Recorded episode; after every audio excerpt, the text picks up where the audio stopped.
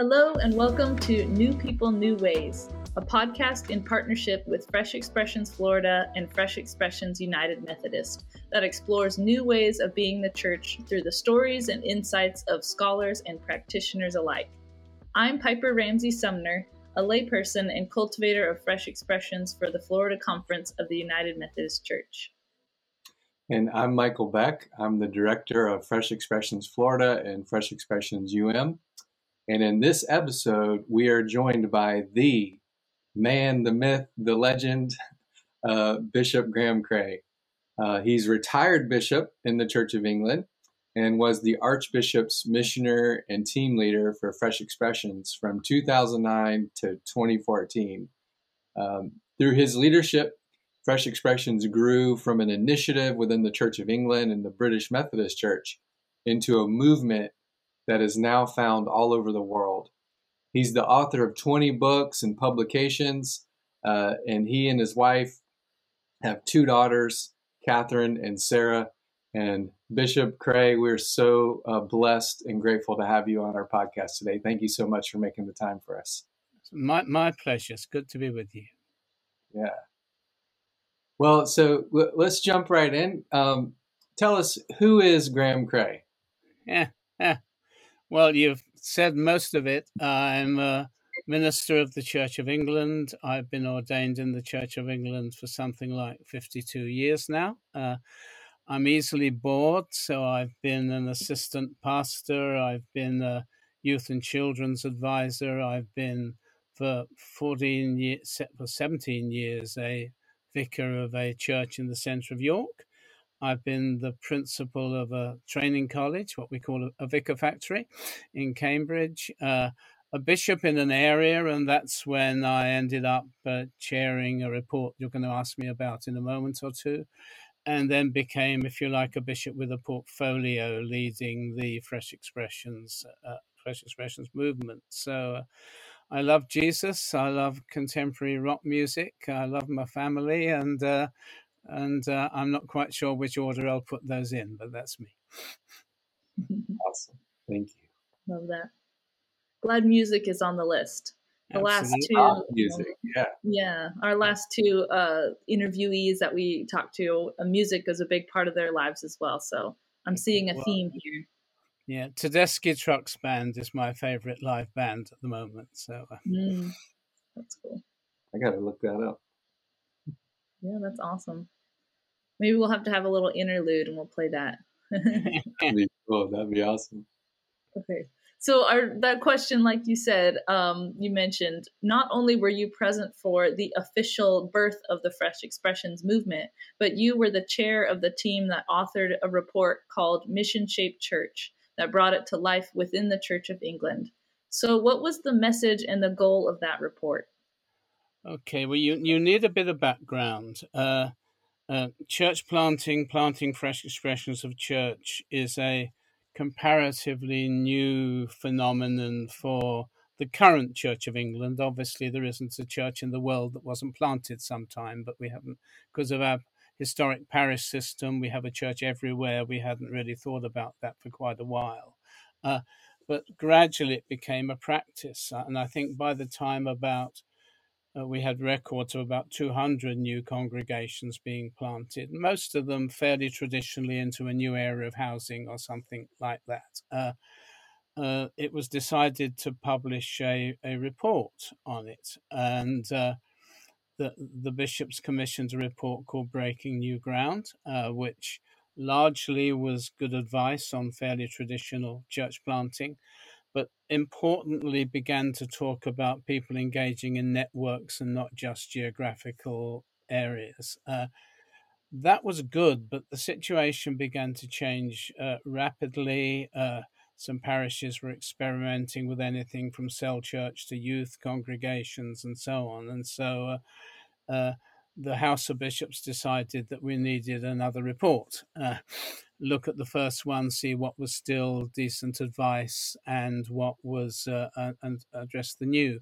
Uh, importantly, it asked us to look at the cultural context in which we did mission and not just review church planting praxis. And uh, uh, uh all these reports, which are reports to a national synod. So you're thinking you're writing a report for your church government. You don't think you're writing a book that's going to go anywhere else. Uh, but we met, a group of us met over about 18 months and uh, produced the report that on the very last day of deciding, I, decide, I had chairman's choice and decided to be called Mission Shaped Church.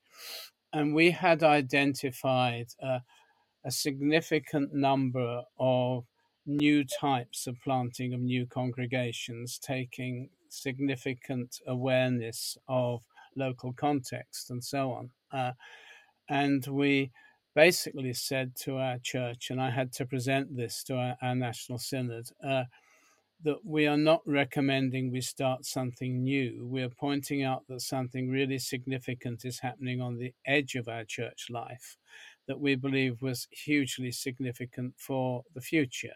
Uh, there was good praxis and we needed to get behind it. Uh, so we, we recommended that the the church as a whole and the parishes in particular should start planting what we called fresh expressions of church. Now, I need to let you know that we chose Fresh Expressions of Church for two reasons. The first was it was vague, uh, and there were lots of other things around that fell to us as though they were a brand.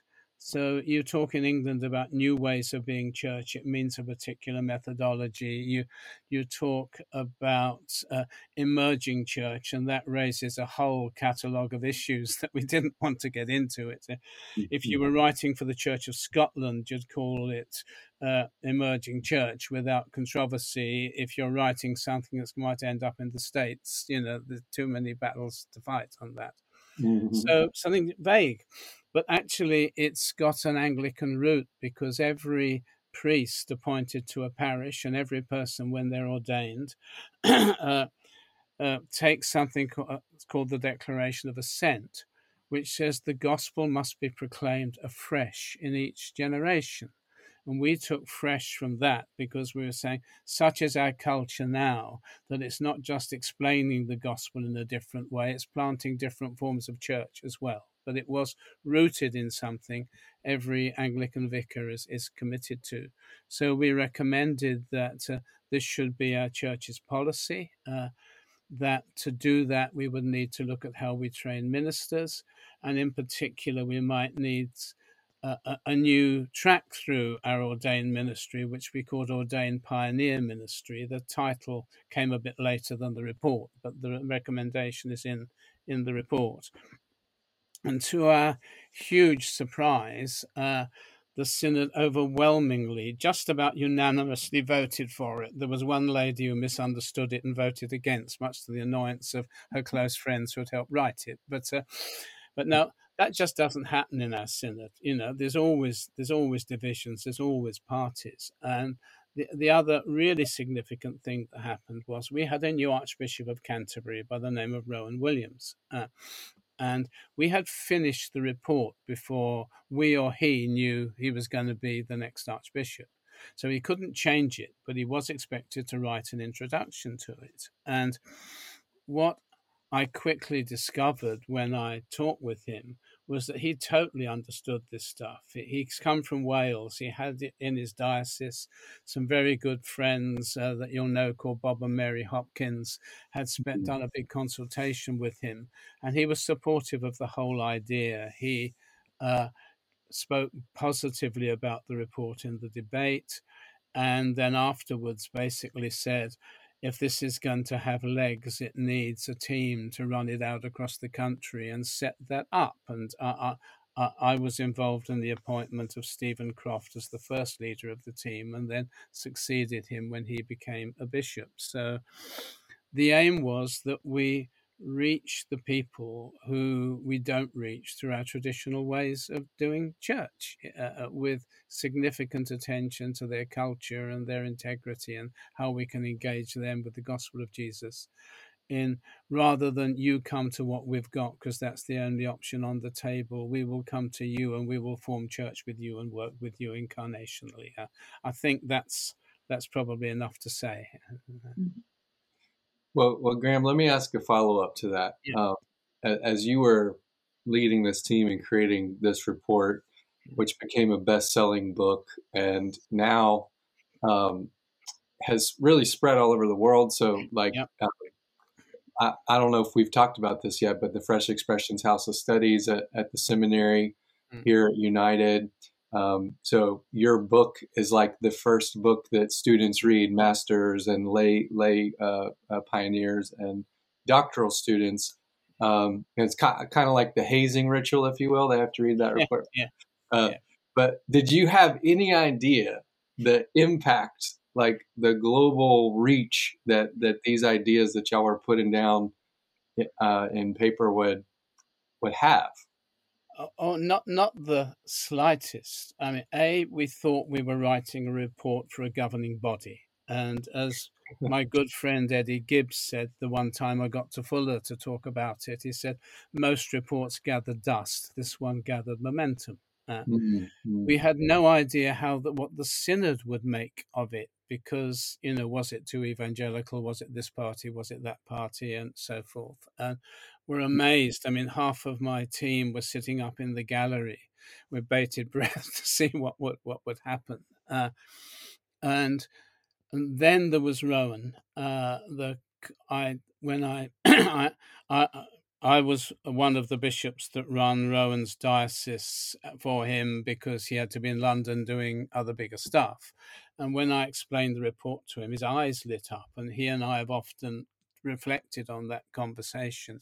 So something was God was up to something, and we had no idea till it happened. I would my usual thing I say is somehow we have caught a wave of the Holy Spirit, and central to my job description is don't fall off. Uh, so, so there's there's been a following of the Spirit uh, in this. Uh, as soon as we knew there was going to be a team, Martin Atkins, who was the General Secretary of the Methodist Church for England and Wales, went straight to the Archbishop and said, We want to be part of this.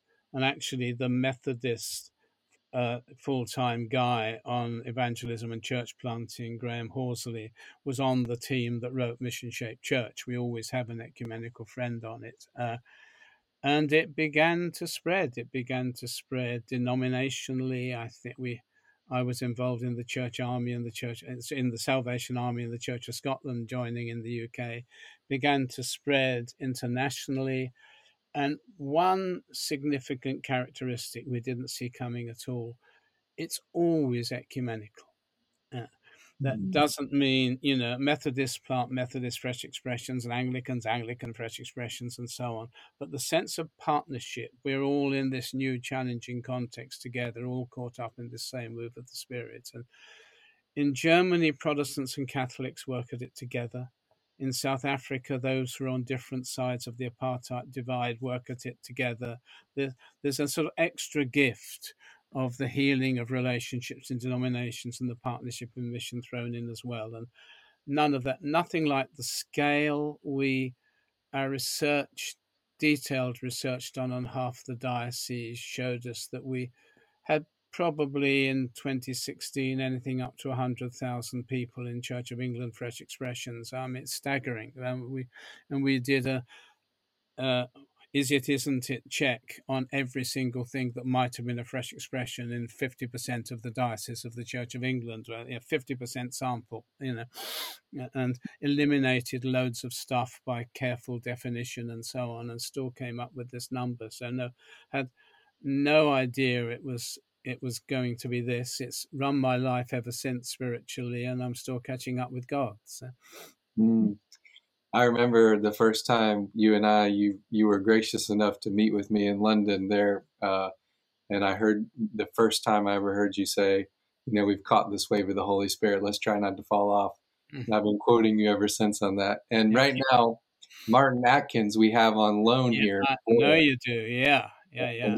Really, really helping our take our. our I'm just about to get in touch with Martin because one of one of the things I'm doing at the moment for the current Fresh Expressions board is we are uh, on an exercise of trying to gather the learning. So 20, just over 20 years ago, we sat down to write what became Mission Shaped Church, and we're putting questions out to our whole mailing list, but slightly more detailed letters to people who've been key players to get mm. their perspective, and then we will produce some sort of report on what we think is the significant learning so far. Mm. Mm. Just one more thing before before Piper comes in here. Um, what you said about the ecumenical nature mm. of this and how we've seen it even in the United States, which I think maybe we're even more divided and uh, mm. uh, controversial. Like uh, you know, there's all kind of schism and things happening. But on a local level, as a practitioner, fresh expression myself, what I've seen is um, we can collaborate with people we wouldn't normally collaborate with. Mm. And the threat level's down because the goal is yeah. not to get people to come back to my church or your church or to pack butts in the pews, yeah.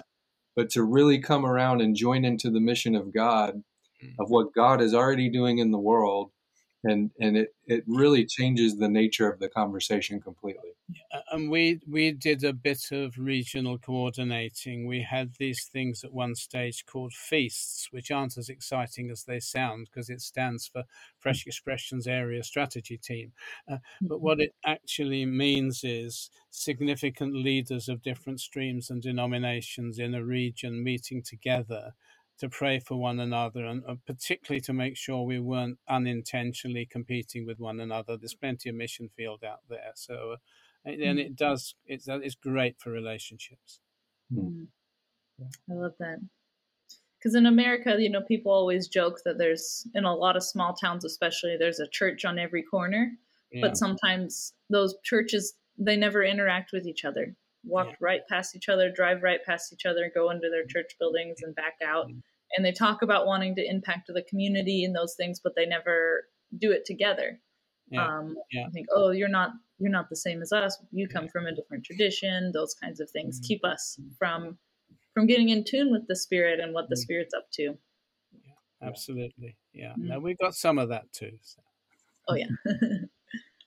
So, one thing I know that I hear a lot when we talk about fresh expressions to what I call church folks, the people who are in the church, who love the church, the inherited traditional church, however you want to say it, they assume that the goal of fresh expressions is to eliminate all traditional forms of parish ministry or of um, churches as they know them. So, in what ways have you seen the inherited church impact by the fresh expressions movement on the local level and beyond? Okay.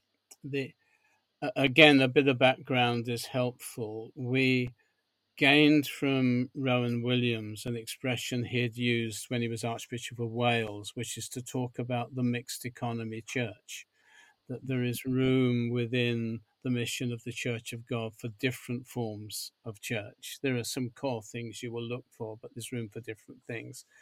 Uh, now in the Church of England, we tend to say mixed ecology uh, like the term slightly better, but it's the same thing. So the and the great advantage of that is when you're introducing this to a traditional church, you're not asking them to stop being the traditional church.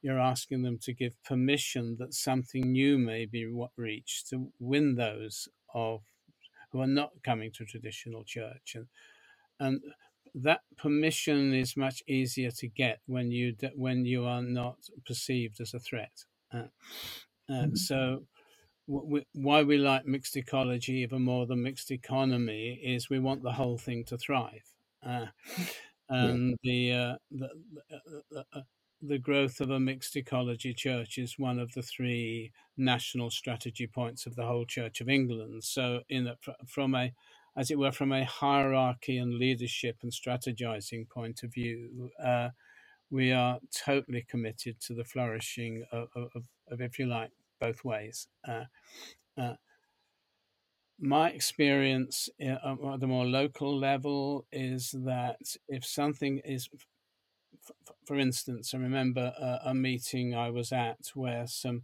elderly devout church ladies said, none of our, we worry that none of our grandchildren come to church.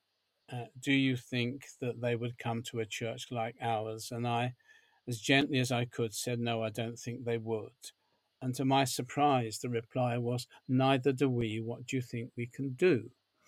Mm-hmm. It took a couple of years, but that traditional parish ended up with a cafe church for young families, taking part in the very hall where I my wife met those ladies. Uh, so that builds up the spirits of the traditionalists. Something is happening. Uh, uh, I have a Phil Potter who succeeded me as the team leader when he was planting fresh expressions in his parish. Uh, had a a four o'clock very traditional communion service that he didn't think had any sort of future life and really wanted to close but wanted to be kind and the whole church was transitioning to cell church to his amazement, the people who liked their Elizabethan language communion service every four o'clock on a Sunday afternoon caught the vision of cell church, formed cells, and began to win their peers who also came with them to the Elizabethan language service in the afternoon, so that there can be this sort of uh, uh, mutual learning from one another. Uh, we, we want the, the traditional saints to really pray and intercede for the new and for the old. We want the new to encourage the old. Uh, uh, never do it through worship wars. You'll end up with everybody together all with something that they hate. But throw a party and have everybody there. Go out and clean litter in your neighborhood and have the, you know, find ways to make the two mix.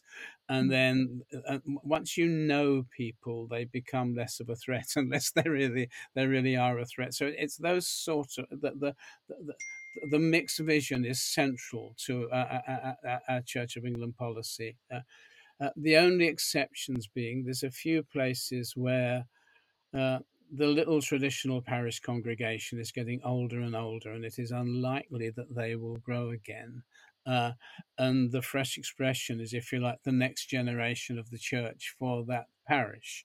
But we're not looking for that. We're just recognizing there are certain times when that's so. Uh, and I know my friend Sally Gaze, who's our best expert on rural fresh expressions, when she established her cell church uh, alongside the seven historic building congregations that she had, some of the people who came to faith in the cell church had a more traditional church background and eventually joined the traditional. So it's mm. see it as a whole, it's never a competition.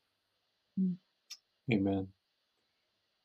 I love, um, I believe it's Matthew's version of Jesus. Um, you know, uh, you don't put old wine into uh, new wineskins or new, yeah. but but the part we often don't see so clearly is, and both are preserved. You know, yes. the new wineskin yes. and the old wineskin, yes. vintage stuff, the fresh yeah. stuff. And I mean, we we think traditional parishes can, men, some of them are superb, some of them could do more. Uh, uh, every church, allegedly fresh or allegedly uh, traditional, has the capacity to become a, a, club for members that new people can't get into. You've got to guard that all the way. But frankly, when a fresh expression's been around for a while, you've got to guard against that and the fresh expression as well. So, uh, mm-hmm. yeah. Mm-hmm. Amen. I think Piper and I and our fresh expressions have both experienced that uh, as well. Mm-hmm. Um, and then there is a developmental problem. Uh, as you grow, the requirement for time given to pastoral care and all sorts of things grows, and you can partly lose your missional edge just because you haven't got time to do it anymore. So that is one of the reasons why we think we're, you know some fresh expressions go really big and that's fine, but uh, best advice is get it to 50 and plant another. Yeah. Mm. That's good advice. Mm-hmm. So, um, kind of one of, one of the ways that I like to share on this side of the pond um, when we talk about it is um, our friends from the United Kingdom are from our future, right? Mm. So, some of the realities that um, have been unfolding there around mm. post Christendom and all those yeah. things in some place in the United States, in the Bible Belt and other, you can like stick up traditional church and it still works pretty well in those mm-hmm. contexts. And people are yeah. like, why do we need to do that? You know, da da da. But but I'm trying to say we this is what's coming to us, right? Yeah. Um, in some places, it's a fairly new idea here. Mm-hmm. But if you could if you could help us like learn from your failure, learn from your wisdom, yeah. like what not to do. Uh, so maybe some mistakes that you made or things you would do differently that we could draw from that wisdom here? Yeah, okay. Uh, what one of the things I've learned as I've reflected on this are that there are three key roles in this, not two. At the beginning, I used to think permission givers, practitioners. You know, uh, I've decided that between the two, you need diplomats because mm-hmm. the people who instinctively get this uh, cannot see why the people they think hold the purse strings or give the permission or something like that don't get it. Uh, uh, mm. and you you need bilingual people. I, am one of them. I'm a missional diplomat. I'm not a great practitioner, uh, but I can. T- uh, but I get practitioners, and they get me. I get bishops and superintendents and uh, overseers of all sorts, colonels in the Salvation Army, and because I, I, know the sort of pressures and responsibilities they carry, and I get them too. Uh, so uh, I, I I, now I look for the pioneers, although we have a spectrum about different sorts of pioneering. It's worth reflecting on in a moment as well. And I, I look to the permission givers and act, if you like, as an interpreter between the two. It's partly its primary purpose is releasing the missional. Uh, it's releasing the missional with blessing rather than regret. But it's also an oil can on relationships. I remember when my, my, when my predecessor Steven Croft had become a bishop, he and I did a big conference in Germany together, and I remember him saying, We have learnt to connect the center to the edge. Yeah. And that works both ways that the, the, the, edge is getting support and it is being listened to. But when you get that sort of relationship, you get the genuine accountability that you might lose if tensions were difficult. So, uh, uh, uh, grow your diplomats as well as your pioneers. That that's I think crucial. Uh, two biggest mistakes that we have found are uh, transition from first generation to second generation leadership.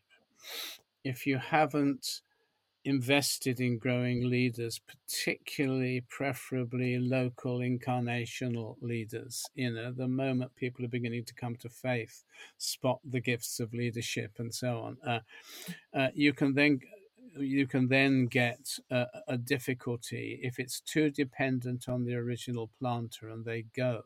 It can be very frail. Uh, that's why our criteria for pioneer priests, uh, we insist there's, there's evidence, before we'd even train them, we insist there's evidence that they work collaboratively rather than they're just lone wolves. Uh, but we also learnt that and the spectrum of pioneers. There are some whose gifting is to start the new and move on and start the new.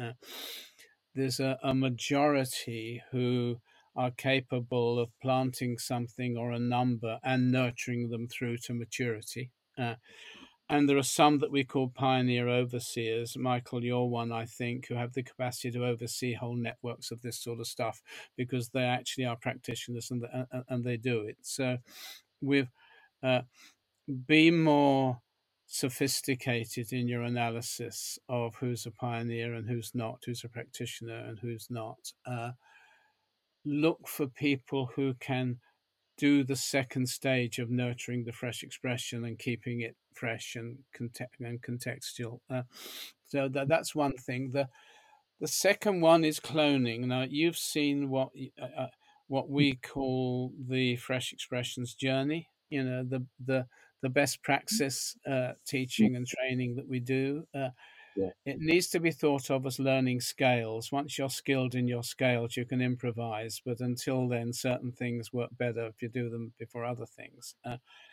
and people skip the listening side. Uh, mm. our movement grew especially through the publication of well recorded stories.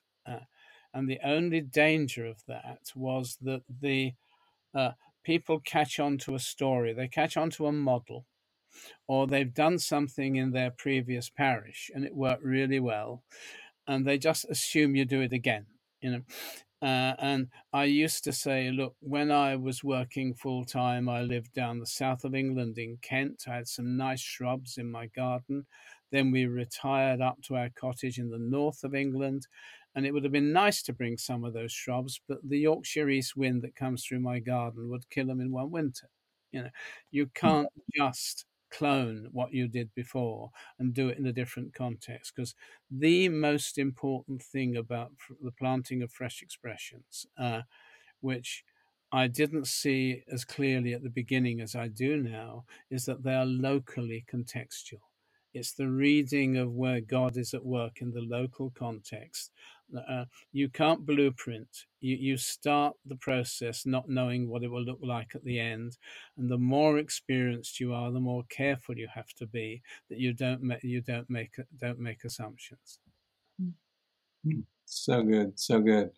I find myself when I you have moved appointments actually really having to like I know this works over here yeah, and I yeah, check yeah. myself and say, but this context is completely different. You have to, you know, really listen in each context on its own terms. And because it's we're following the leading of the missionary spirit who's there ahead of us, it is just possible that the missionary spirit has more imagination than we do based on experience so far. Mm. Amen. Um, so you you went into this a little bit, and um, I, I just got to ask this because one of the I feel like where we're kind of stuck in a way with this movement in uh, specifically in the United Methodist context.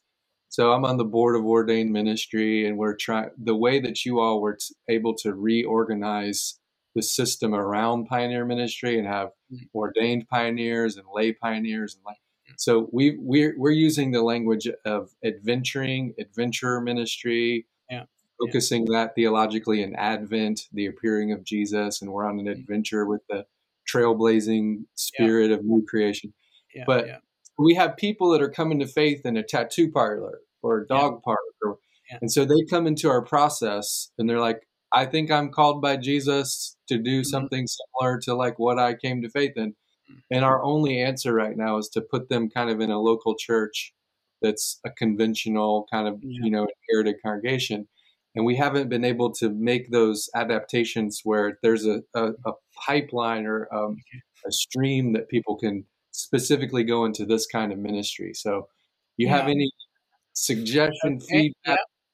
Yeah. yeah, I do. Uh, the most important thing about theological training for ministry is not spoiling the people who God has sent you.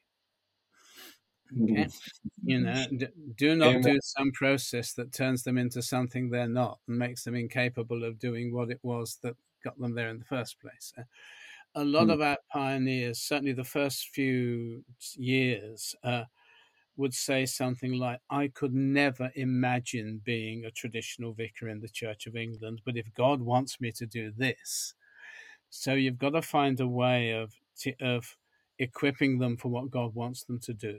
Uh, without lowering the bar, I mean, we have careful testing on character and safeguarding and things like that. Uh, you know, you, as a principal of a theological college, the letters I wrote to bishops saying whether someone was ready to have hands laid on them were the last safeguard before before it would become much more difficult if they were the wrong sort of person you know so mm-hmm. that there is a there is a caution about it but whatever you do don't send them to seminary uh, uh, train them train them contextually uh, give them mentors and i mean uh, uh, i I do some theological teaching these days for a course that's for Yorkshire called St Hild, where we train Anglican and Baptist pastors and now have a church planting stream and so on. Uh, but all of these people are living where they're doing ministry and they come into well, the, the, uh, the, there's not a college in the sense of a building. There's places where there's staff and there's three centres where teaching is done. They come to their centre for a day a week, and it's much better because they come with the questions of ministry, and they ask the real questions. Uh, uh, uh you know, uh, it took me ages when I became the principal of a seminary uh, to realized that half the stuff I knew these guys knew, they didn't know they knew yet, and there wasn't a lot of point my telling them yet. Well, the ones who are doing it contextually, they come. So mentors, uh, uh, mentors, theological training from context, and really make sure that everything you've learned about pioneering you're downloading as it were as it were into into into them uh, we had a separate I, i'd shared it for several years even after retirement uh, a separate process whereby we sorted out whether they were a pioneer before the denomination sorted out whether they would ordain them or not and if you've mm. got that right then you can develop a track for, the, for, for, for those people Mm. That's good.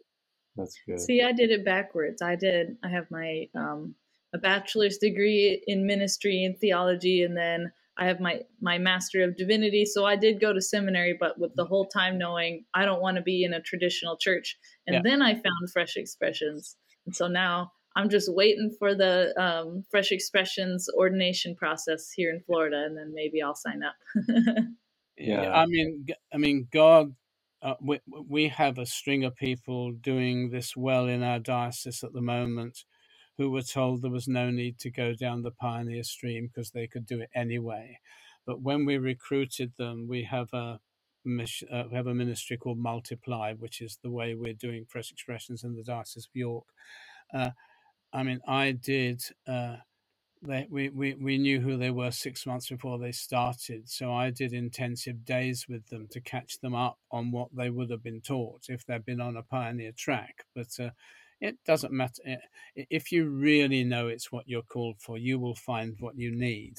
Uh, but there is a better way around to do it if you can develop it. So, yeah. not necessarily mm. better for you, but for the future for what you you guys are doing in Florida. Mm.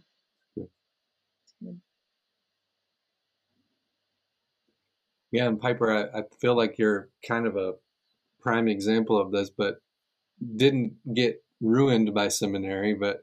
We found a way in the system to like uh, make you a cultivator of fresh expressions without giving you those traditional, you know, parameters of ministry. And you've been able to cultivate a whole network of fresh expressions, you know, Tallahassee Brew Theology. And um, I'm, I'm just thinking, how do we have more pipers and how do we make space right mm-hmm. and without ruining people because honestly you know the whole seminary process and and the way that we do you know 10 year long ordination mm-hmm. most young people eh, middle-aged people they're they're not signing up for that right yeah. and don't necessarily want a full-time guaranteed appointment all those things that have been historically yeah. part of being a clergy yeah. so we have to rethink all that yeah. yeah. yes, you do, and it will gradually change generationally. But it, that's where your diplomats come in.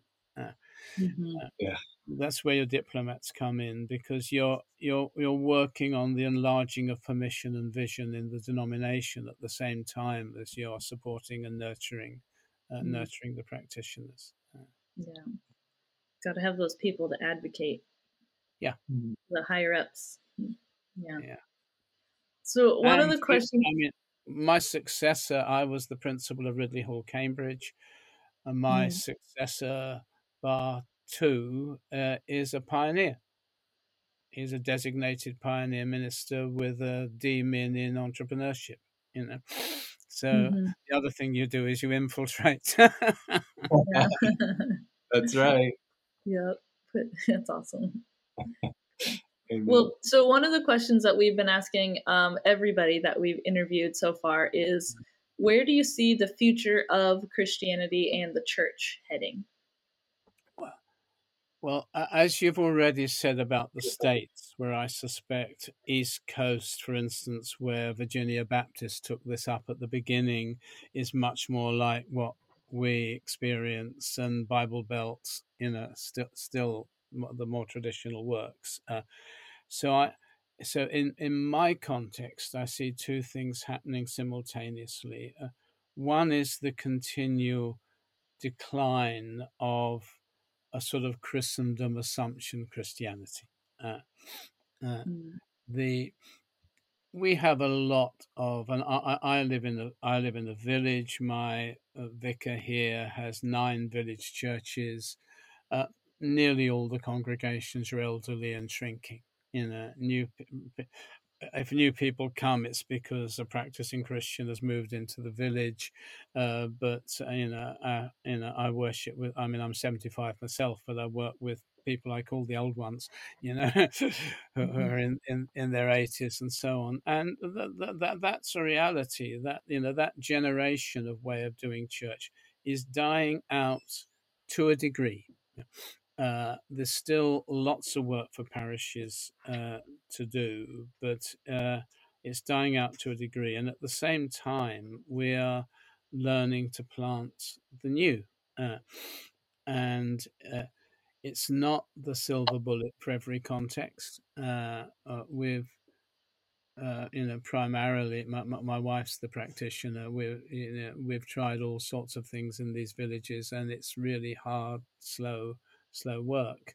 Uh, but there are lots of other places where people are are finding Christ who would not have found him any other way, and they are the church of the future. And that we've got uh, policies clearly that the, the bishops have a whole paper out on church planting and fresh expressions saying you know mixed ecology is our commitment and we will support and develop all these things and we we, ha- we have to wait and see uh, I, I don't know if you know professor charles taylor's massive book the, a secular age Mm. uh, but Mm-hmm.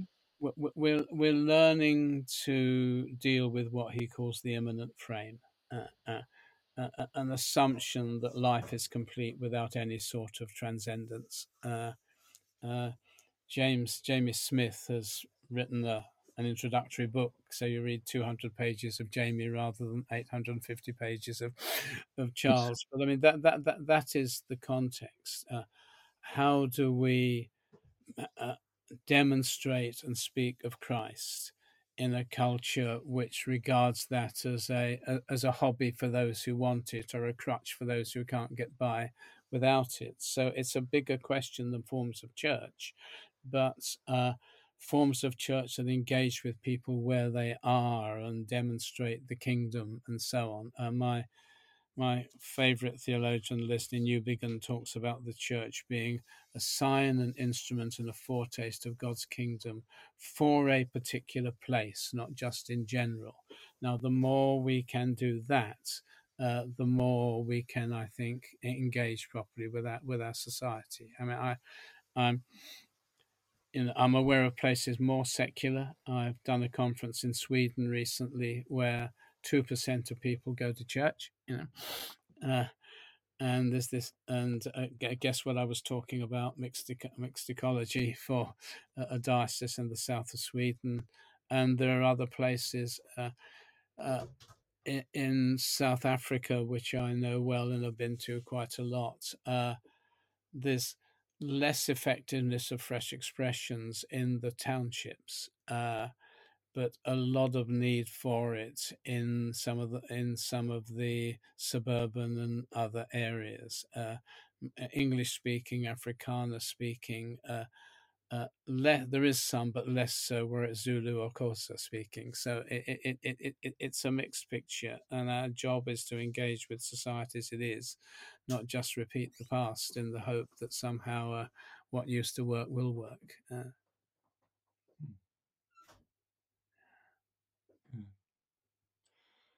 So, Graham, along that same line, um, 20 years at this now, yeah.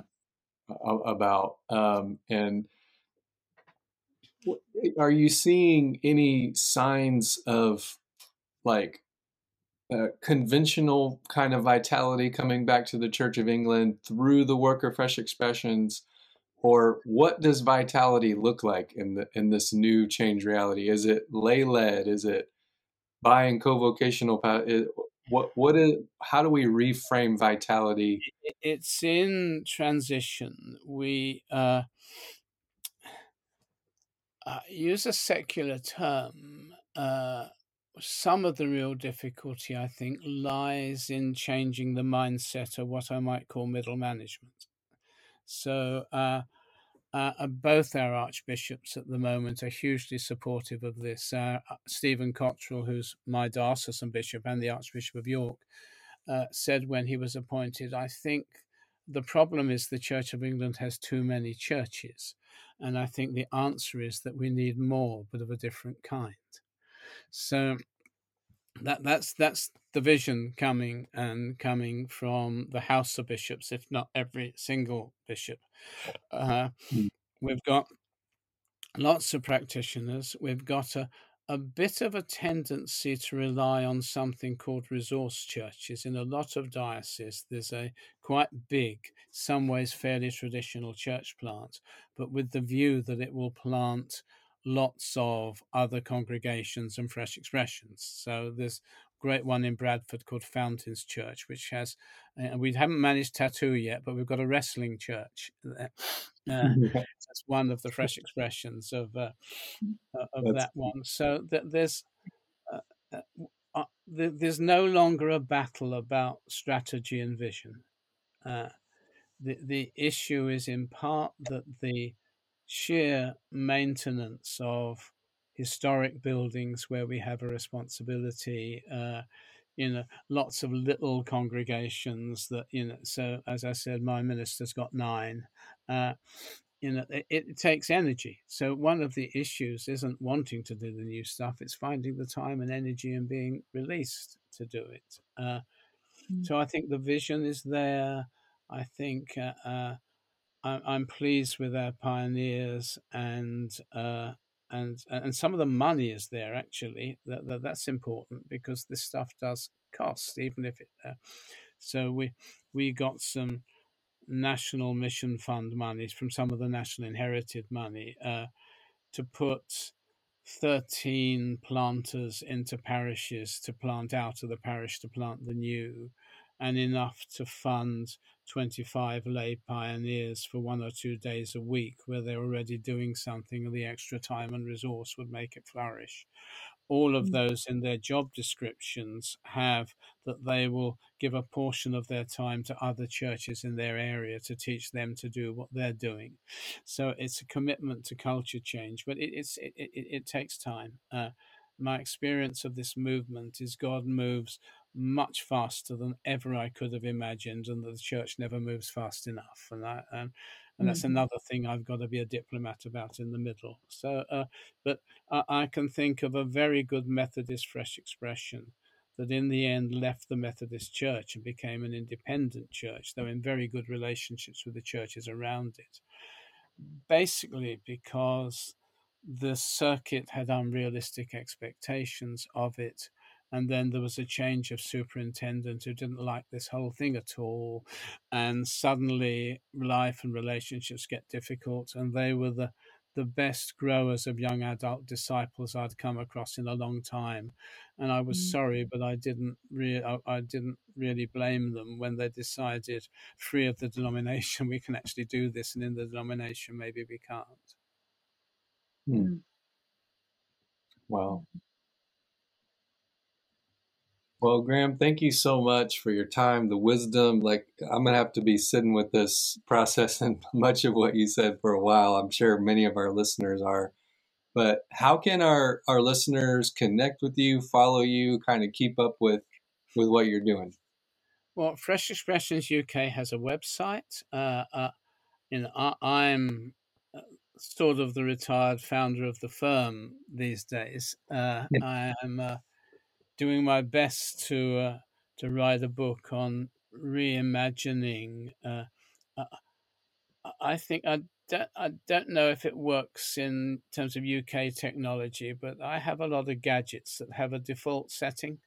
mm-hmm. Something goes wrong, you reset it the way you got it in the first place. Yeah, and mm-hmm. I think our imaginations are captured by a default setting of ways of church which no longer fit our time. Uh, and we need something that's more a movement than a meeting, more about disciples on mission with Jesus than people gathering for pews in pews and so on. Uh, so mm-hmm. I'm I'm bidding for my def- current definition of church is a community of disciples on mission with Jesus. Uh, So hopefully something will be published about that in a while. It's out with a few friends at the moment, uh, some of whom you know, uh, and and and we'll see. But no, I would say don't particularly watch me. What keep in touch with what the movement here is doing. Just as we, I get all the emails about you guys, uh, you know, certainly from uh, you, Fresh Expressions US, and keep in touch. And I'm I'm thrilled with the way you've made this your own because when we got asked about our material and so on, you may remember my answer was, you can have it on one condition, you must change it. Mm. You've got to contextualize it to, to, to, to, your own. So we're learning from you as well as you learning from us. Mm. Well, thank you for that. And thank you for the open handed way that you have gifted um, your learning, your resources, the the energy to the whole church and not tried to you know, hold it or monetize it or any of that, just gifting it, you know, to the world. And mm-hmm. I think we realize in United Methodism um, that we have to kind of run a lot of this through a Wesleyan framework and try to mm. really kind of make it our own. We can't just take, yeah. you know, the, the cookie cutter I'm going to throw an Anglican morsel into that uh, theological consult, uh, conversations later this year. So. Yes, that's right. That's right. And we're thankful for that too. So mm-hmm. can't wait. Would you that. give my greetings to Bishop Ken? Yes, absolutely. Mm-hmm. Will do. Well, thank you again for being with us, um, Bishop Cray. This has been really wonderful and it's such a great conversation. I'm going to be thinking about it and mulling over it for a long time for sure. And to those listening, to those listening, thank you so much for joining in on this episode of New People, New Ways. If you enjoyed our conversation with Graham Cray, please rate, review, and subscribe on whatever platform that you are listening through. If you want to learn more about Fresh Expressions, you can check out our website at freshexpressionsfl.org and find us on Instagram, Facebook, Twitter, and YouTube. We would love to connect with you, and we will see you next time on New People, New Ways.